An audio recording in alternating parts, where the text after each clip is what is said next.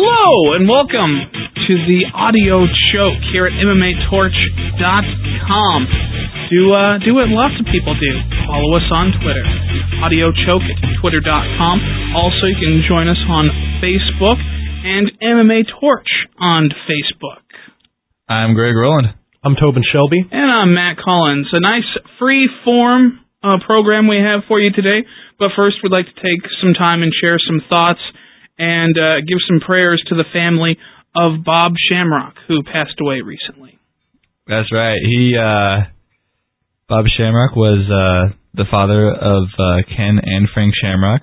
Not biologically, he adopted over a hundred kids, if I'm remembering correctly. Well, he had a he ran a home for uh, boys in California. I don't know if he adopted all of them, but yeah, he, he housed many many young men in California throughout the years, and definitely adopted uh, several UFC or mixed martial arts notables. So, uh, pretty big impact in their lives, and lots of other. Uh, yeah, people throughout trained the him, years. cared for him, and just Yep. really what a big impact he made on the sport Yeah. as it is today. So it was pretty sad. Yeah. Um, it's sad when anyone dies, but particularly sad for a guy who, uh, you know, touched a lot of lives, like it sounds like this guy did. Yeah. Well, we'll miss you very much, Bob. All right, so uh, other than that, you know, it's the audio choke, man. We got another episode going. Let's liven things up. All right, yeah, let's talk about some fights. Yeah. Not immediate fights, of course. No, Yeah. no, I mean something's going to be coming up sooner or later. I mean, it's there's the calm before the storm is how Right. we, which is nice. You know, it's it's good for a little break. I don't know what to do with my Saturday and Sunday nights though. Normally I'm watching fights and I don't know. as long as you don't call girls, it's fine. gross. Yeah. Grody, Grody, bro. How many girls do you think are getting back into uh, or getting into mixed martial arts now? Because It's come a long way. yeah, I know. Yeah. Well, there, there's definitely some factors I think that are probably helping that out. Um, one is actually probably uh, Strike Force, in that they're putting together a women's division. But you know, there's always also uh, uh, girlfriends of guys who are into it, and you know, they, they follow fighters like George St. Pierre, um, which just about every girl I know is a fan, and uh, you know, he, he's a hard guy to dislike anyway.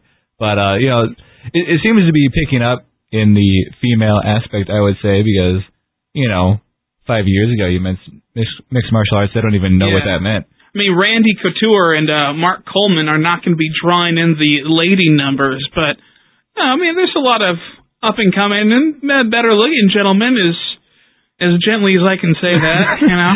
So, so are we saying the only reason women would be interested in mixed martial arts because there's cute guys doing it? Yes, and they are, you know, And they can't drive either, so The show's taking a bad turn. already this is what happens when we don't have anything to moderate about.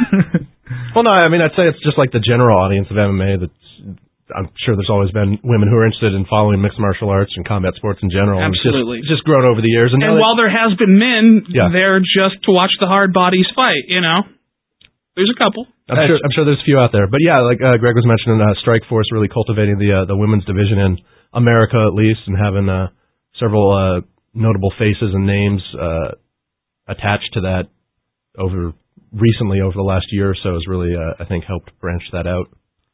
especially now. I think that uh, uh, the women's division isn't only Gina Carano anymore, which uh, you know she is a very good fighter, but she was also uh, I think pushed a lot because she was a very pretty face, and um, you know she got smashed during the last fight by Cyborg, uh, which I think probably I think a lot of female MMA fans would uh, be cheering that on. They'd like to see you know a, a pretty ruthless woman going at it, and uh, not necessarily just have the the the female face be pushed because she's pretty. hmm Yeah, I agree 100%. So good. I'm glad that yeah. And come on, ladies, please enjoy. Listen to uh, you know, the audio choke. We're we're a female friendly show, I think we got a few girls uh, that are fans. and please Not, don't not take, after this episode. well, please don't take that that driving uh, comment literally. It's uh, just my little attempt at. Huh. Anyways, tell me what else is Cris going Cyborg on. is fighting uh, Strike Force on January 30th. oh, okay. Yeah. Speaking of women's MMA, She is just a beast, isn't she? yeah, I mean the the Great fighter, just good hands. I mean, big arms. I was just saying the, the basic and simplest comparison, and it's not like you know just when people first see her, you know, my impression when uh, you know I've had friends who see her fight, it's like, oh, it's a female Wanderlei Silva, which you know is nothing to scoff at. But uh, she's got a very aggressive style and uh, to really just kind of run over most of her opponents with. Uh, I don't know if she's necessarily like technically a, a, a great striker, but she's got um, one would say a little bit of power in her hands that she's demonstrated against uh, most most of uh, her opponents. So it'll be interesting to see she's defending against uh, defending her belt for the first time. So uh, it'll be. Uh, hopefully it'll be a good fight. I'm looking forward to that. Yeah, she definitely swings to kill, um, which is really not the most common thing in women's MMA. And that's not so much that it's a women's thing or men's thing, but it's just kind of a, a weight class thing more than anything else. Where you get the lighter weights and they they don't necessarily have the one punch KO power, so they're more likely to beat the snot out of each other for long periods of time. And you know, in women's weight classes where this is what 145 is the weight class, I think. Um, you know, men 145 don't really go for uh, one punch knockouts either. Uh, so it's kind of cool to see a, a woman who is going in there and is just brutalizing people, as opposed to uh, you know not necessarily always taking a decision, but doing more of an attrition style fight. Yeah, and she'll be taking on uh, Marloes Coenen, who's coming off a win over Roxanne Modafferi, a really quick submission. When Strikeforce just posted uh, that fight uh, video online, I believe, on their website, which is pretty neat to watch because it was, I believe, it was on the undercard of their last CBS uh, card, mm-hmm. so it didn't make the broadcast. But uh, so if people are wondering who Cris Cyborg is defending her belt against, you can check that out online. But um, you know, other since we're talking about Strikeforce coming up on the 30th, we might as well mention that uh, as of Monday, January 18th, Bobby Lashley has not does not officially have an opponent as of yet, which mm. is uh, what happened. Well, Greg, let's uh, let's talk about it. Basically, the commission. It sounds like the commission said his first opponent was it wasn't a competitive fight. Yeah, he he was not competitive, which was weird because his original opponent was like two and one or three and one or something like that, which is a, a pretty similar record. Bobby Lashley is four and zero, but it's really not a huge disparity in fights. Um, the only thing that I could think of was that Bobby Lashley, all four of his fights, I think were in the last year, and they were saying uh, that his opponent his last fight was before Bobby Lashley's first fight. So um hmm. they they were kind of taking ring rust into account.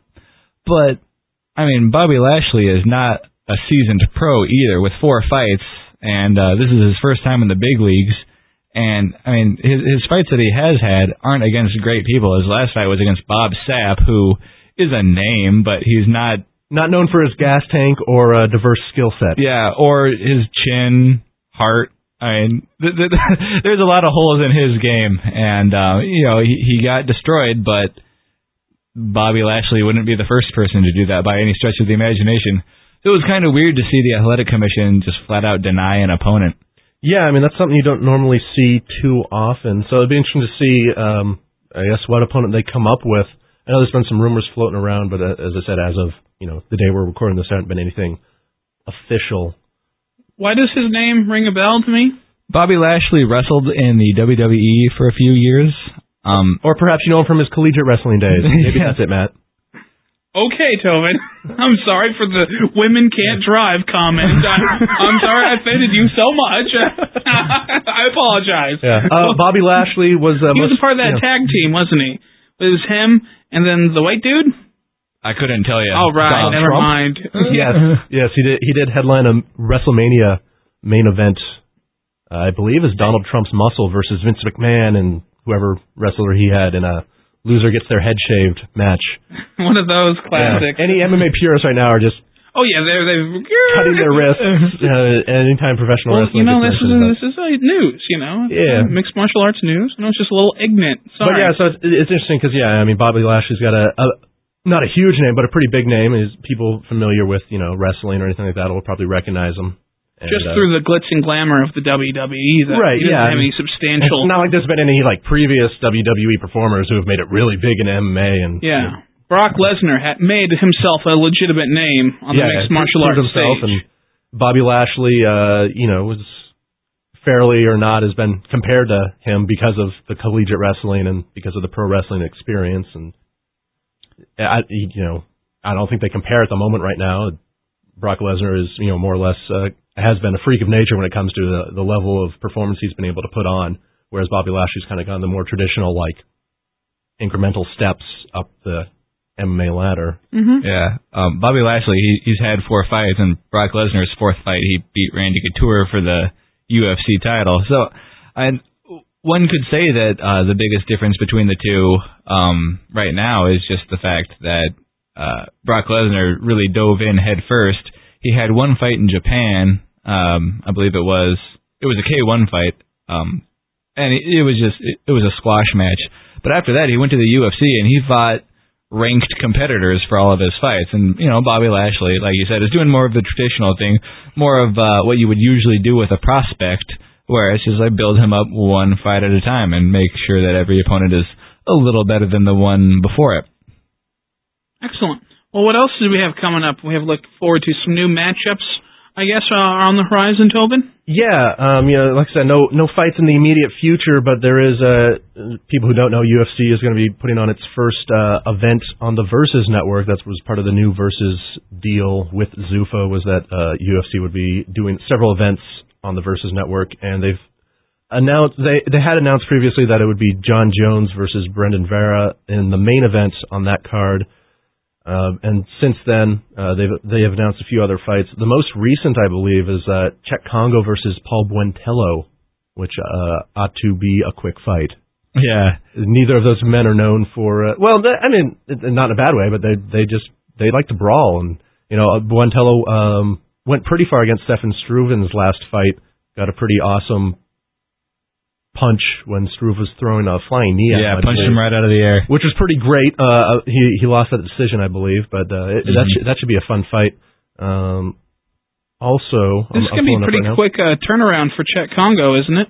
It's actually a pretty quick turnaround for both of them. I think they both fought at UFC 107 and both lost. Frank, uh, Cheick Kongo fought Frank Mir, where he was choked out in about a minute, and I believe it's the same show that Buentello fought Stefan Struve.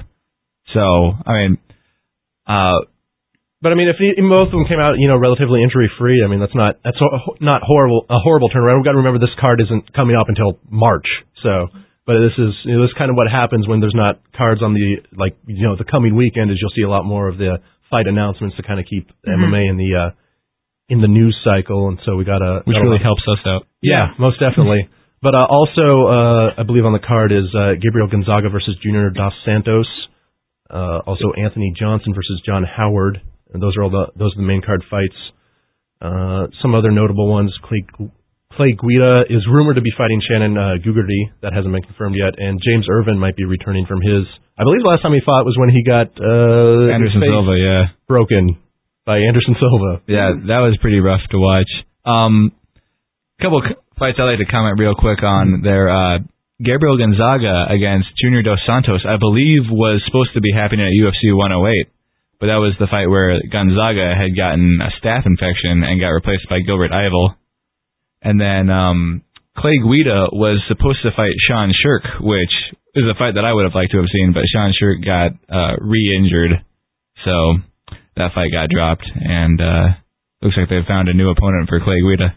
Yeah, yeah, that should be if, it, if that is, does end up being confirmed, that should be a good fight. Uh, one of the other ones on the prelim, uh, Spencer Fisher versus Duane Ludwig, which should be uh, pretty fun. Spencer Spencer Fisher, known for many things, including a really awesome flying knee. Mm. And a good Ric Flair impression. Yeah. Woo! Nice, nice Ric Flair and nice karate stances after. I'm not going to be baited into your woo fest again. Come on, la- bait me. That was bait me, Tobin. That was last episode. Oh, we should mention this is being reported by, or uh, you know, being reported by. Uh, I think it's posted up on the WEC's official or not WC, sorry, versus. I get confused when there's more than like one fight promotion on one network. Yeah, no, it can be rough. I mean, all, we're getting uh, there, one one show at a time, yeah. everybody. But yeah, it looks like it, uh, the Vera versus Jones card is being uh, solidified at this point. So uh, yeah, versus and UFC are confirming a lot of those fights at the moment. But uh, you know, hopefully we won't get the injury bug again. It's not until March that these this fight card on versus is going to happen. So fingers crossed, and uh, you know, hopefully we're past that phase. It seems like UFC really kind of got some sort of weird voodoo curse on it for a while there, with pe- people getting injured left and right. Yeah. I'd like to throw out there that uh, I really like Jon Jones. I I see uh, championships in his future. I think that guy. Uh, I mean, he, he's young. He's 21 or 22, and uh, he's just been wrecking people. His last fight with Matt Hamill, uh, he he ended up getting the loss from the disqualification from the downward pointed elbows, but mm. he was taking a, a grizzled veteran and just manhandled him. So. Yeah, and him versus Brandon Vera should be a very fun fight. They've got. Uh, I don't know if they necessarily have similar styles, but they kind of. I think they match up well, at least on paper it seems. And Vera is coming off that controversial uh, loss to Randy Couture. So yeah, well, that was a fight that you could say that it would be scored the other way, but really not a whole lot happened the entire fight. Um, it was one of those fights where I watched it and I looked at my girlfriend. I was like, I don't know who won. You know, like I'm gonna hope for Randy because I always do, but um, I can't say with confidence that either guy deserved it because you know, Brandon Vera did do more damage, but he was also being controlled for the vast majority of the fight, and he wasn't being dominated when he was being controlled, but he he wasn't being able to do anything either. It, it, most of the fight was them hugging up against the fence, um, kind of in the clinch. Randy was trying to get the takedown, and he wasn't able to get it, obviously. Um, you know, like like like I said, it's it was a little bit controversial, but um it was it wasn't like a highway robbery or anything. Like yeah, that. it wasn't on the level of the uh, Shogun Machida uh, decision where that created a, a huge outcry. Yes, but we do have the rematch to look forward to. So that's I believe Machida got injured in that fight, which is why the rematch hasn't happened immediately. Yeah, but, uh, he, he broke his hand. Yeah. Which um some speculate that may have uh, had something to do with the way the fight played out the first time. Interesting. Yeah, that'll be whenever there's an injury in a fight, you know, it's not like it's a you know necessarily an excuse, but it always kind of puts that in the back of your head. You know, like oh, what if like that had happened? You know, what how would the fight yeah. fight played out maybe a little differently? Kind of like how we were talking about the uh, Urijah Faber Mike Brown fight the other day, where he broke both hands like with his elbows. Yeah. Um. You know, you, you get handicapped in a fight like that and uh, it gets to the point like, what can you do? And um, you know, like it, it doesn't mean you win. It doesn't mean you're necessarily better, but um, it's not like Mike Brown broke his hands on purpose by headbutting him in the hand. It's uh, you know, it's just something that happens because yeah, of the nature of a fight. fight. Yeah, yeah. So um, you know, I'm looking forward to seeing the the rematch, and um, you know, Machida is a guy who has always been used to people not being able to figure him out, people not being able to figure him out. And Shogun surprised everyone because he's usually the kind of guy who comes forward, comes forward, comes forward, and he was instead, uh, you know, he's hanging back. He's he's throwing the leg kicks, which is not really something he was known for. Yeah, and known for a much more aggressive style. And now that Machida was the one who had to figure out something, he wasn't really able to think on his feet very well. So it's interesting to me to see how well he could, uh, you know, come up with a new game plan, a, a plan B, because it really seemed in the first fight like he had no plan B. Mm. And since we're speaking of the rematch between Machida and uh, Shogun, we should mention that's uh, going to headline UFC 113, which um, it looks like will be in direct competition with a Floyd Mayweather boxing match. Not yeah, it's, it's not UFC versus boxing. It's one man Floyd Mayweather versus UFC 13. Yeah, but it is one of the top drawing boxers versus. So I mean, and not like you know, I, I'm not really too caught up in the like us versus them mentality. I don't really follow boxing, but I, I'm not like. I don't think there's that much competition anymore. I mean, boxing's not dead by any means. No, no, no. It, will never. Especially internationally. Die. Yeah, but uh, I think here in the U.S. that eh, it, will do fine. It, it, may not. It may not uh, beat him out in uh, in pay per view sales, but uh, I think it'll definitely hold its own. Mayweather draws pretty big, so it'll be interesting to see. But uh, it, just because you know, my take on it is just boxing has you know those one or two events each year that are like everyone has to see this fight. You know, Mayweather's fighting. Uh, you know, back Pacquiao. The, yeah, yeah, Pacquiao used to be you know De La Hoya. Uh, whereas, you know, in mixed martial arts, you kind of have a more year-round saturation where, you know, the UFC, and that's kind of been, you know, the UFC's take on boxing is well, we offer uh, big name fights on every card, whereas you know boxing arguably has, like I said, just the one or two big fights a year. Um, so it'll be interesting to see if um, how that pans out. Uh, you know, last time they went head to head, it was uh, UFC uh, 103 with uh, Rich Franklin versus Vitor Belfort. and that was also versus, uh, against a Floyd Mayweather fight, and that that was not uh, that did not go well for MMA. Yeah, but that was also not really a very spectacular card. Right. I was I was about to bring that up. You know, Rich Franklin and Vitor Belfort are both uh, big names and kind of you know legends in the sport almost, but you know, kind of at that time, and you know, the, it wasn't a it wasn't a huge it wasn't a big money fight. It was There's- just there's no title fights in it. right. There wasn't huge implications for that fight. Whereas uh, this UFC 113 card, it's got uh, the rematch between Machida and Hua, and it's also got uh, I believe this is also the card that's going to have uh, Rampage Jackson finally taking on Rashad Evans. Ooh. So that has a lot more drawing power. So it'll be interesting to see if that. Uh, Yeah, they're really working the uh, that angle of you know UFC versus the boxing. Right, and you know, I, I have no animosity towards boxing. It's just you know, I don't I don't follow it, so it's not Still, it, it's not really on my radar. Well, one thing I'd like to touch on that you, uh, you just brought up, where it's UFC against one guy, I think that's been a really good play on UFC's part, where it's UFC against Floyd Mayweather, as opposed to kind of following the boxing model, where they, they build up the fighters more. Uh, the UFC has done a great job of building up their brand. The UFC is bigger than any given fighter, as opposed to the way Tito Ortiz would have probably liked it, you know, 10 years ago when he was on top and he was trying to be come the sport. He was going to be, you know, the Tito, or he was going to be Tito Ortiz, who was going to be the man, basically. And, uh, you know, the UFC has done a great job of making it so it's UFC against Floyd Mayweather, not Machida against Floyd Mayweather Yeah. or any of that, which, um, personally I like better because, uh, when you're watching the UFC as opposed to boxing, because you're watching the sport, you get to see, or you, watching a company, sorry, you get to see all the up and comers this way, and you have reason to care about them because it's not just like you're watching this for one guy. You may have tuned in to watch Chuck Liddell fight, but then you got to see Forrest Griffin fight, and because of that, you know, you got to become a fan of him, and then you know he goes on to win a championship, and when he's fighting for the championship, now you get to see Jon Jones fight, and it's a more perpetuating cycle as opposed to you know one of the biggest. uh pieces of ammunition that mixed martial arts has to say that boxing is dead is you know they point to the Floyd Mayweather and um Pacquiao fight and that's a fight that everyone wants to see. I have never ordered a boxing pay-per-view, but if that if that fight is ever made, I'll order it. Um but after that, it's like, well, then what? Uh th- there's a few stars right now as opposed to a decade ago when there was a lot of stars. And um because of kind of the model, I, I would love to see them build up some big stars, but I just don't see where the stars are going to come from.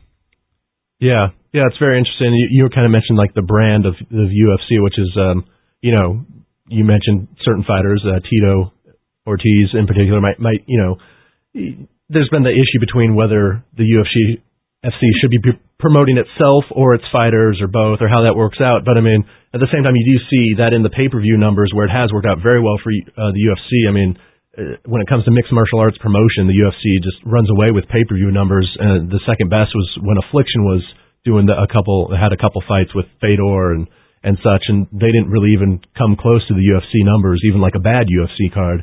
Um, it, it was like a hundred thousand buys or something like that. Versus, you know, I think the last card the UFC did uh, reportedly didn't do great. It was the uh, the cursed sick injure injury card, Yeah. but it still had, you know, uh, reportedly uh, according to I believe beat what football. I think what did I think it beat football, didn't it? um Maybe not. Go on with what you were don't saying. know how would you compare a UFC pay per view draw to football. okay. No, that's No, fine. what were you saying, But, uh, no, like even even their last card, uh, you know, with all the injuries and such, it didn't do great, but it still, you know, beat out, you know, like say what Affliction would have done, you know, did on Mhm. pay per view with, you know, having arguably the top heavyweight in the world. So the UFC Mm-hmm. brand means something. It, it's still kind of in the stage where it's it's hard to figure out exactly how many pay per views or how many views the just the name UFC brings, but it's it, it's obvious that it's there to some extent. Well, I, I'm I'm certain it's there to a fairly large extent. I I know a handful of people that will order every UFC just because there's a UFC on. They don't Right. even need to know necessarily what's going on, but if they find out there's a UFC tonight, they're ordering it. And uh, you know, sometimes these are the same people who have never heard of Pride. Um, but you know, the, the UFC is just built up to a point. If there's guys that they know, they'll be more excited about it. And I'm certain that uh, you know, when a guy like Brock Lesnar pops up, uh, there's going to be people who wouldn't buy every UFC that would buy that one. But I mean, there's got to be a pretty huge following, I would think, just for the UFC name. Right. You mentioned Pride, and I think that's probably the best segue we could get. Uh, did either of you guys catch the Best of Pride on Spike last week? I didn't catch it, but I heard they're doing it. Yes, yeah. The premiere episode was on uh, Friday, whatever day that was. Is this like a mini series, or is it's this going to go on It's until basically um, done? U- UFC Unleashed, only Mhm. with uh, Pride fights because the UFC bought Pride, and basically uh, for the millions of dollars they spent on it, got a video library. All right, I understand. Yeah, Yep. yeah. But so it's not always going to be the best of because they have every single match available to them. Now, I, maybe I would the imagine they're not going years. to show horrible fights. Yeah. I think they're just going to show a lot of it is current. I mean, because there's a lot of current UFC stars who who were in Pride. I mean, Rampage, uh, not Machida, not Machida, but um, um, Shogun. Shogun, uh, both the both the Who was actually. Um, yeah, both the Nogueiras, Anderson Silva, uh, Wanderlei Silva, all, all kinds Mhm. of big names. Fedor fought there, so it'll be interesting to see if I, I can't imagine. It'll be weird, you know. Are we going to see the revisionist history where it's like, oh yeah, the number one heavyweight fighter in the world fought for Pride, but he's not under UFC contract, so I actually wouldn't be surprised if they kind of cut out those fights. Um, to given, protect the brand and all. Right. Well- hey, you know that's a legitimate Yeah. point, and Well, they they do that, but also um, I was watching the the UFC top 100 fights, and there was a very noticeable absent one in Tito Ortiz versus Frank Shamrock, which which is, a phenomenal fight. yeah, it's it's not. I'm not going to say it should be number one or anything, but I was, you know, I think a lot of people would at least consider it to be top 20, Mhm. and uh, not on the countdown at all. So I, think there's definitely some uh, sour grapes in that one, given the way the uh, Frank Shamrock and Dana White feud has gone on.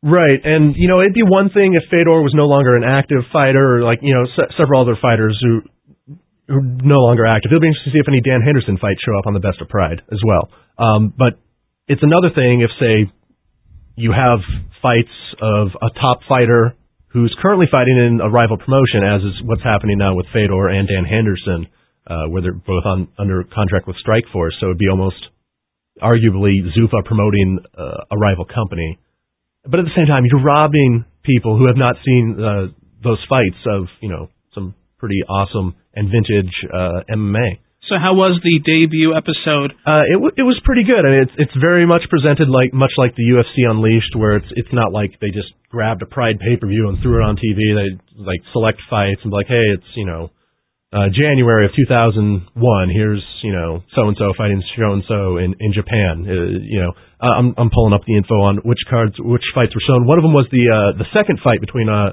Wanderlei Silva and Quinton Jackson, Mm. where uh, Jackson notoriously was knocked out and landed uh, Yeah. face first, kind of halfway, ropes. hanging through the ropes out of the ring. Um, so uh, that was I've only seen the highlights of that. You know, I, I didn't really watch Pride at all uh, back in the day. I wasn't too savvy on the MMA scene at that point.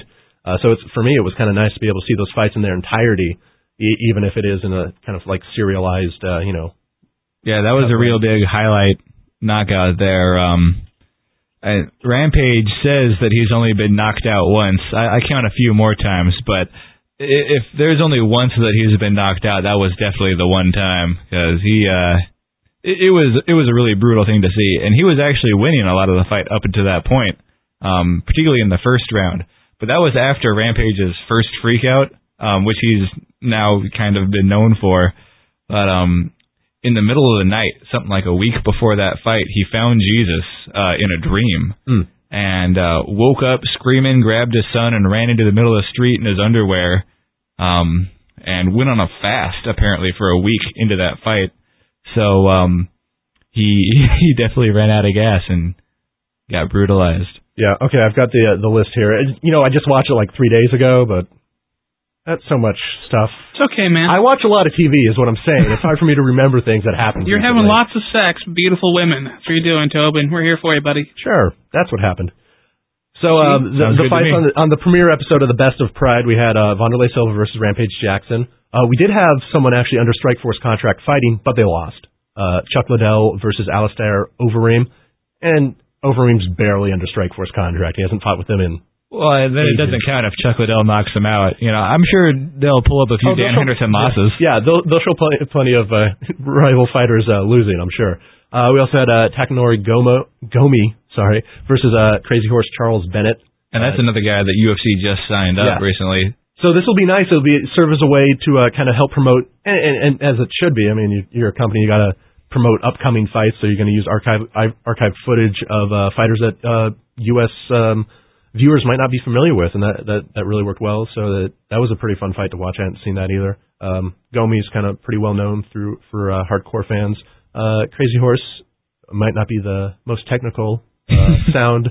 Um, diversified fighter, but he did. Uh, it was a pretty interesting, uh, competitive fight for the most part. That was kind of fun to watch. Uh, Anderson Silva defeating Carlos Newton. Ooh, yes, with a flying knee. Oh man, yeah, he was knocked out before he fell down. Is basically, and then uh, I believe he got woken up by punches and then fell asleep again. Is basically what it looked like. And then uh, Shogun, who uh, taken on Kevin Randleman in not what would be Randleman's best performance there were a lot of performances of Randleman's that can be classified that way, though. Right, but that was the that was the uh, the featured fight or the main event fight for the uh, the first Best of Pride uh, series uh, airing on Spike, and I believe it's just going to be airing every Friday, as far as I know. But who knows with Spike, they might end up ending uh, showing endless repeats at some point. But uh, yeah, that was that that was a kind of a neat fight to highlight uh, Shogun's uh, ground skills because uh, while you know people watching the UFC might have heard a lot about Shogun's ground skills, they might not they haven't seen really much evidence of that in the UFC. And this one, he basically got taken down immediately by Randleman and then uh, proceeded to uh, bend his body in all kinds of horrible shapes until Randleman finally tapped out. I'm so. kind of surprised they didn't throw any fights with Cro Cop in there, given that um, Cro Cop does have a fight coming up in Australia at UFC 110. Mm-hmm and you know he's been touted as this feared striker, but nobody who watches the UFC has gotten to see it. Right. I'm sure once the that uh, his fight date moves closer, we'll see some of that. Um, I'm really really pulling for the Cro Cop versus Fedor fight, which probably won't make it onto TV. Probably won't make it. That was a great fight when it happened, though. Yeah. Um, but I mean, at the same time, I mean, the UFC has shown, you know, they they have Tim Sylvia fights still floating around, even when he was in, in on UFC Unleashed, you know, even when he was fighting with Affliction. So who, who knows? But uh, it wouldn't surprise me if we don't see Croak or not Croak up, uh, Fedor or Henderson show up on much of the Best of Pride, you know, in a winning fashion. So. Well, we'll see what happens. Only time will tell. You're inside the audio choke. Anything else you guys want to talk about? For the news items, uh, anything else? Uh, you know, I'm looking around ahead of pro women driving jokes. oh, Herschel Walker. Yes, Herschel Walker also being featured on the Strikeforce January 30th card uh, in Miami which is taking place during Pro Bowl weekend, which I think is good marketing on Strikeforce's part. He does have an approved oppo- opponent, uh, and he's been making the media rounds, which is kind of interesting because he does have uh, a great background in all kinds of sports. You know, football and you know, bobsledding, almost made track in the Olympics, done all kinds of uh, pretty amazing feats. Um, so he he's been getting a lot of mainstream mainstream attention from the media uh, for his upcoming fight that you wouldn't see uh, necessarily with a lot of other fighters, even you know way more experienced fighters. You know, he was doing interviews on ESPN and uh, he did does did an interview with Howard Stern and all kinds of uh, interesting things to promote the fight. So hopefully that'll pay off for Strikeforce. But uh, he uh, he's an interesting character. He, he some of the interviews he's done, he's talked about how he only gets uh, maybe four or so hours of sleep and only eats one meal a day. Which uh, I'm not luckily this is this is audio only. Yeah. But uh, I, I I do not look uh, to be an in shape person, so I, I don't claim to be an expert on healthy eating or training right. regimen. But I would imagine uh, athletes who are training in, in any sport, uh, any competitive contact sport, might need to eat more than one meal a day like several small meals. Several perhaps. small de- meals full of protein. And uh, more than four yeah. hours of sleep. You need your beauty rest. One one would think. Again, not not an expert, but it, so it, it's interesting, and you know we'll see how it uh, plays out when he when he fights. Uh, but at the same time, he he's been approved by the commission, and there's an interview floating around uh, with the. Uh, the, the commission or not the commissioner, but the person who you know performed the exam, the physical on him, and said he's in great shape. You know, he's a perfect specimen. It, it, it was kind of along those lines, almost as like this guy is like you know a 47 year old living in like a 20 something year old's body, and you know who, who knows, uh, plenty of hyper, hyperbole floating around there too. But uh, uh you know, Herschel Walker's not in bad shape for someone his age, and he's got he does have a background in combat sports. Uh, I believe he's like a fifth degree black belt in Taekwondo or something along those lines. And you know, he he says he's been following MMA since you know following it as a fan since you know UFC one and has done training for a while. So who knows? But it, it'll be uh, it'll be fun to see, I think. And I, I, I do w- whether or not it deserves to be on the main card. Uh, you know, you can argue that he doesn't have any pro fights at this point, but he's got a name, which is one thing, and uh, it is happening again during Pro Bowl weekend in, in the same state as yes. the Pro Bowl. So he's gonna, you know, at least the live crowd, I think, would be very. There'd be a lot of people there, people who recognize the name. You know, maybe he'll get some old friends showing up there. So be fun to see how that uh, ends up playing out. I'm done. I'm... And scene. Excellent. Uh, one other thing, um, I'm blinking right now if it was confirmed or if it's rumored, but um, they're looking at Kimbo Slice fighting Matt Mitrione at UFC 113, which would be the uh, UFC pay-per-view debut of Kimbo Slice against that really annoying guy from season 10 who uh, knocked out Marcus Jones at the uh, ultimate finale. Oh. Yeah, I mean, despite the way he's been, uh, the way the cameras edited or he was edited on uh, on on the show, uh, yeah, Matt Mitrione does not have a not have a big fan following, it would seem, but uh, he, uh, he has proven himself to be a decent fighter at least. I mean, he's got got good hands, it seems, and uh, able to take uh, some hits, you know uh, absorb some punches. So that's uh, should be a good matchup. You know, kind of too hard to too early to prognosticate on that fight precisely. But uh, when when you're uh, booking matches for uh, Kimbo, I would imagine uh, from a promoting standpoint, you want someone of a a brawl a brawler type. You know, Yeah. and I, I don't think brawler. and a personality of any type, really. Right, like right. even you know the bad guy. You know, like a personality could almost work just as well a- as a, an opponent that fits him um stylistically. Right, and you know, that honestly, this is kind of what I not this fi- fight specifically, but this is kind of what I expected of of fights for Kimbo coming off of the Ultimate Fighter was to just see him matched up with other fighters from the show because you know, despite his drawing power and you know rather interesting personality, he just you know technically he's not at the level where he could compete with uh you know kind of the mid, middle tier top tier of the heavyweights in the UFC. He needs to be uh fighting similar competition. So Mhm. um, you know, I'd see him working his way around the uh, the heavyweights from the show.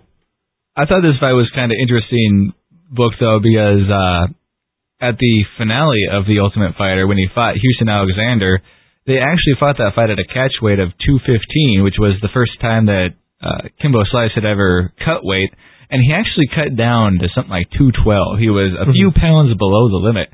So I was kind of speculating that he was making a drop perhaps to 205, but it looks like that is not the case. Um, at least for the time being, it looks like he's staying at heavyweight. He just wanted to get a gold star Right. when people weighing him in. Well, I, I would think you know he'd probably lose a lot of. Uh, he he'd be at a very huge speed disadvantage uh, if he moved down to light heavyweight. I would think uh, he he's not exactly the most agile fighter as it is, and when you get down to those, you, there's a lot of pretty quick fighters at light heavyweight, whereas you know there's a few at heavyweight, uh, Brock Lesnar, but uh, you know his chances speed wise at least, you know, I think are a little bit better at heavyweight. Um, Well, it's it's definitely possible that that fight uh, was only brought at the catch weight because of the fact of Houston Alexander. That maybe they just wanted to make that matchup, and that was the only way that matchup was going to happen. But I don't know. It just looked to me like that was something they were leaning towards. But I guess not, which is fine. Um, the light heavyweight division is far more stacked than the heavyweight division, Mhm. so there's no reason they need to be moving one of their big draws, even if he's not a uh, particularly good guy uh, in terms of skills. He'll do better at heavyweight than he will at light heavyweight in terms of uh, competition. Um, the competition may be tougher because it's bigger, but there's less of it, so he'll find it easier to climb the ranks. I think. Yeah. Uh, really quick, since we're talking about weight, uh, should mention, uh, it sounds like Diego Sanchez, uh, on his Facebook and Twitter account has said he will be moving back up to 170.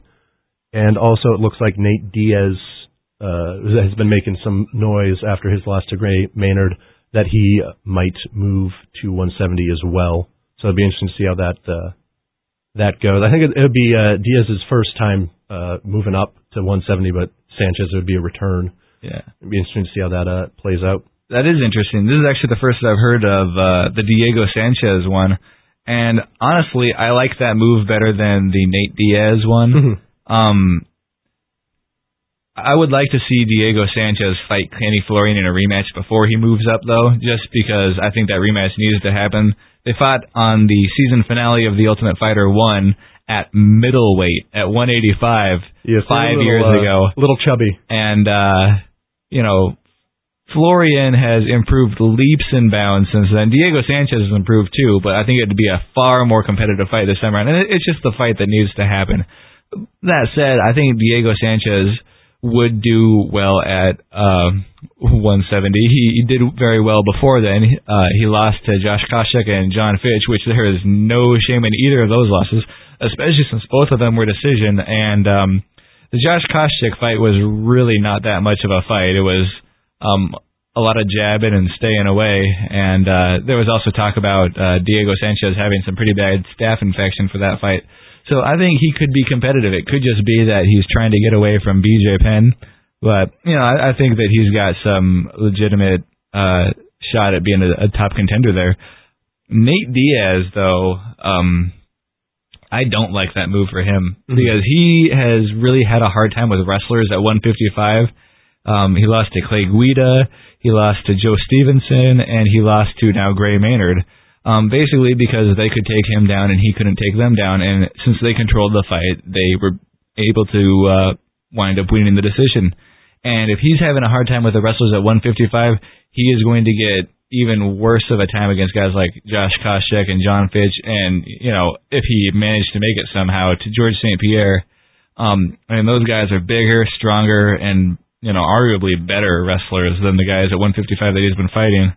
So, I mean, he can do what he wants, but I, I don't like the move for him. Yeah, I mean, it, for me, it's it's interesting when you, whenever you hear a fighter uh, talk about moving weight weight classes. It, it you know, it's hard for me to jump to any immediate conclusions usually.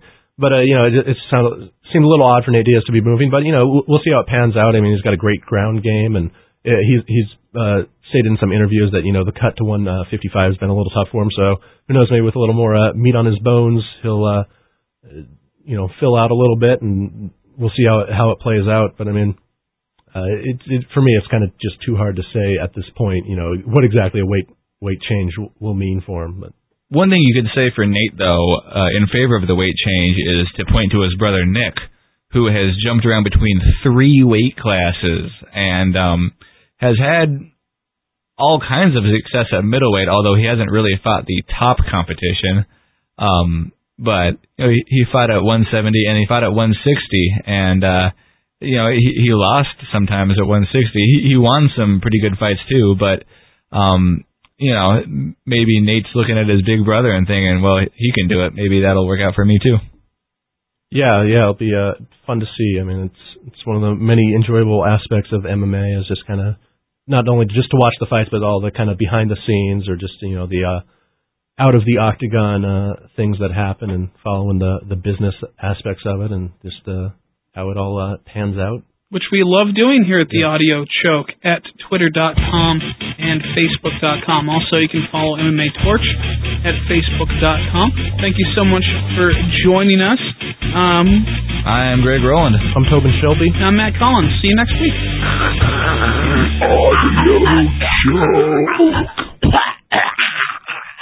And I didn't even mention the best part about Pride, original commentary. So Oh, it's got Boss Root on. Bas Rutten and uh, The Mauro, liver kicks. Yeah, yeah.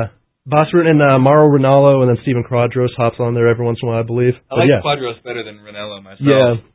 But uh, Something about uh, Mauro's voice. I don't. right. I mean, you know, he's a good enough announcer, but yeah, I, I don't really like listening to him so much. But uh, Bas Rutten's always fun. Yeah. Well, I know what our Easter egg is going to be. El Guapo. El Guapo. Supposedly, Bas Rutten has sobered up now, though. Aw. So uh, I, I I I heard an interview with him uh recently, so that that's good good for him. it's good for him, but bad for commentary worldwide.